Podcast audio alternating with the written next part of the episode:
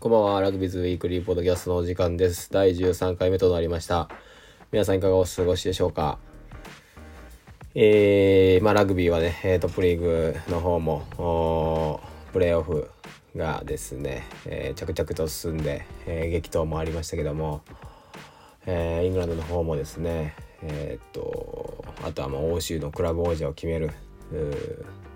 クラブのチャンピオンシップですか、チャンピオンズカップ、えー、もう決勝を残すのみとなっております。またプレミアシップだったりプロ40のところのリーグ戦は、えー、後半戦を迎えていって、えー、プレミアシップだとえっとブリストル・ベアーズですかね。が首位を守っているところです。ございます。えっと今週もですね、えラグビーのオフ・ザ・ビジョン部分ですね。いろいろおしゃべりしていきたいと思います、えまずはじめ2つはですねえー、こちら、えっ、ー、と5月がですねメンタルヘルスアウェアネスマンスというふうに言われてまして、えー、そのメンタルヘルスの、ところの啓蒙活動を行っていきましょう認知を促進していきましょうという月間とされてましてそれが、まあ、アメリカだったりイングランドだったり、えー、のスポーツシーン、まあ、日本もいろいろあるかなと思いますけどもラグビーでも見られてましたよと。いうところです。でメジャーリーグラグビーアメリカではえっ、とまあ先生のですねインタビュー動画メンタルヘルスに関するインタビュー動画をですねソーシャルメディアに、えー、アップロードされてましたでプレミアシップの方はと言いますと,、えーと、選手会と一緒になってですねリスタートラウンドというふうに題して、えー、2週間にわたって選手のメンタルヘルス問題認知拡大のためにファンドレイジングを実施しております。今も進行中ですね。で、これは、えっ、と、まあ、ファンに対してですね、えー、運動も促した、えー、形をとっております。えー、まずファンがですね、えー、5キロの運動をしていただきましてそれをセルフィーとともに、またハッシュタグとともにソーシャルメディアに投稿していただいて、えー、かつ、えー、5ポンドの募金を、えー、リスタートラウンドに対して、えー、していただくと。でそれが、えー、っと参加券となってそこでまあ抽選で、えー、先週サイン入りグッズなどの豪華な、えー、景品が、えー、当たりますよというものになります。でその特設サイトではですね今どのクラブが、えー、どれぐらいえっ、とドネーションを得たのかっていうランキングも表示されていて、えー、実際のその勝ち負けまあ現在勝ち数が多い、えー、チームが上位なのかって言ったらそうでもなくて実際ファンのロイヤリティの部分がどうなってるのかとか、えー、ファンが結構アクティブなのかどうかみたいなところも見られるので非常に面白いですね。ちなみに今の現在の首位はですねノーザンプトン・セインツが首位でその次がロンドン・アイリッシュになります。でロンドン・アイリッシュといったら本当にもう、まあ、トップではなくて、うん、どちらかというと、まあ、中堅だったり、えー、会員になってしまったりっていうところが多いんですけどもこういった、えー、活動に関しては、えー、非常にうまくやってソーシャルメディアでの活用がうまいなという印象を受けております。はい。なので、こういったね、えー、ところも、日本の選手会だったり、えー、リーグが、えー、今後ね、プロ化が進むにつれて、もっともっと面白いことが起こっていくのではないかなと、注目して、えー、見ていきたいと思います。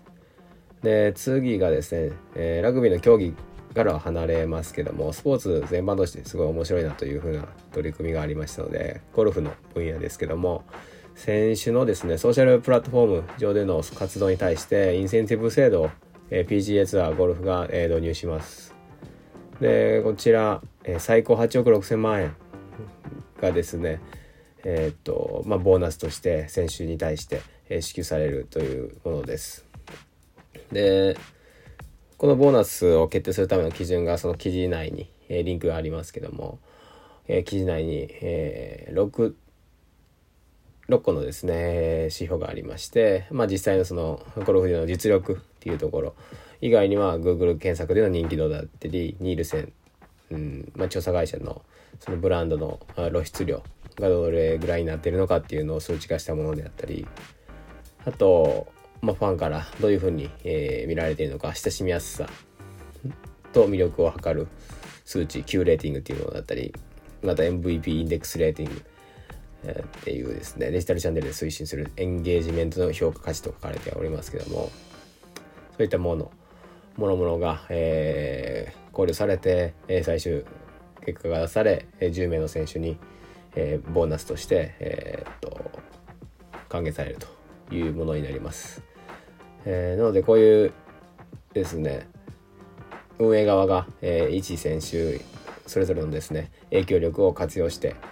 その大会を盛り上げるという仕組みはですね、え、これからどんどんどんどん、えーまあ、団体スポーツにも、えー、普及しそうだなというので、えー、要チェックかなと思いましてあげました。で続きましてえー、っとプロ14ヨーロッパのラグビーに戻りますけどもこちら、えー、オスプレイズのキットパートナーが、えー、変わりましてアンブローになりましたアンブロはイングランド代表や、えー、ブリストル・ベアーズプレミアシップですね。また、えー、セルクナムっていうチリのチーム、えー、もうすでに、えーと、パートナーとなっておりますが、えー、そこに加わった形になります。オスプレイズ・ウェールズのチームですね。なのでこれから、えー、どういった、えー、アクティベーションとかもあると思いますのでチェックしていきたいなと思います。で続きましてフランスのリーグナショナルラグビー LNR ですねえっ、とプロ14とプロ D2、えー、両方をまとめる運営団体ですけどもこちらがえっ、とですねまあ環境問題に注力をしていこうという一環としてですねフェアプレイフォープラネットという団体とパートナーシップを締結しました。こちらは元プロラグビー選手ジュリアン・ピエーレが創設した、えー、っとまあ、環境問題を観察するサービスなどを提供する。違います。環境問題。に関してですね。えー、っと力を入れて、えー、活動している、えー、クラブだったりリーグだったりっていうのを、えー、サーティフィケーションを出してですね。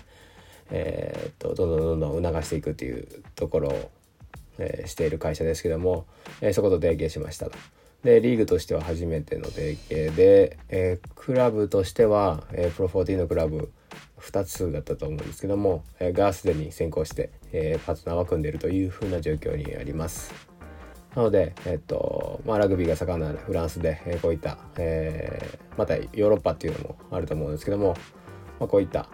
ところもどんどんどんどん真似る部分は真似て、えー、日本もやっていったら面白いんじゃないかなと思います。で続きましてはイングランドプレミアシップワスプスですね。えー、こちら、えー、ホームスタジアムがですねリコアリーナという風な、えー、リコがですね命名権を持ってたんですけども長年こちらが、えー、この夏からですね変更になりまして変更先が住宅金融組合のコメントリービルディングソサエティアリーナという風なえー、命名になるそうです。でリコアリーナといったらその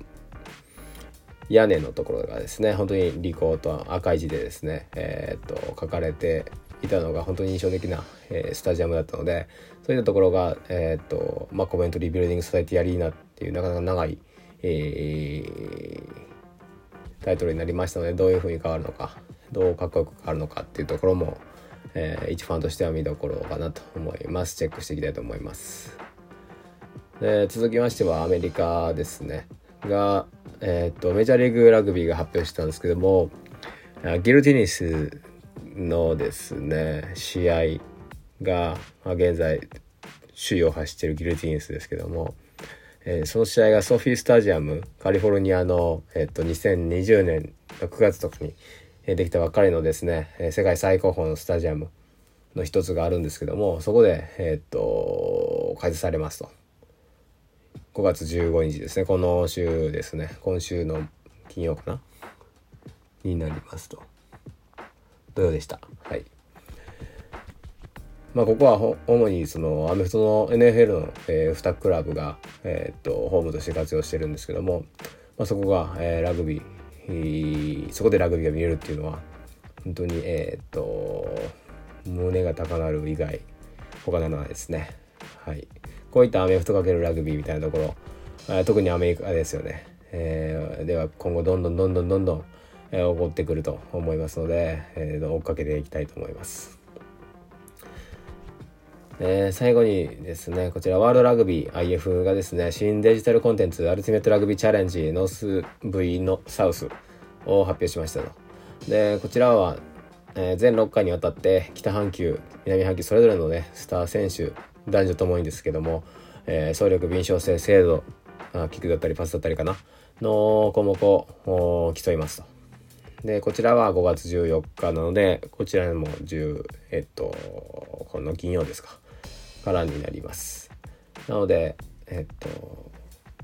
本当に、えー、短いね、えー、ショートムービーも、えー、国史のものを挙げられてましたけども、えー、なかなかそうそうたるメンバーで、えー、非常に楽しみだなと待ち遠しいばかりですね。はい。といった形になります。こうやってね、ラグビーの普及のところでもデジタル化着々と進んでるなというふうな印象です。で、今週は以上になります。えー、っとですね、また来週、えーまでにも、えー、いろんな情報を集めて、えー、とおしゃべりしていきたいと思います。また、えー、お会いしましょう。ありがとうございます。バイバイ。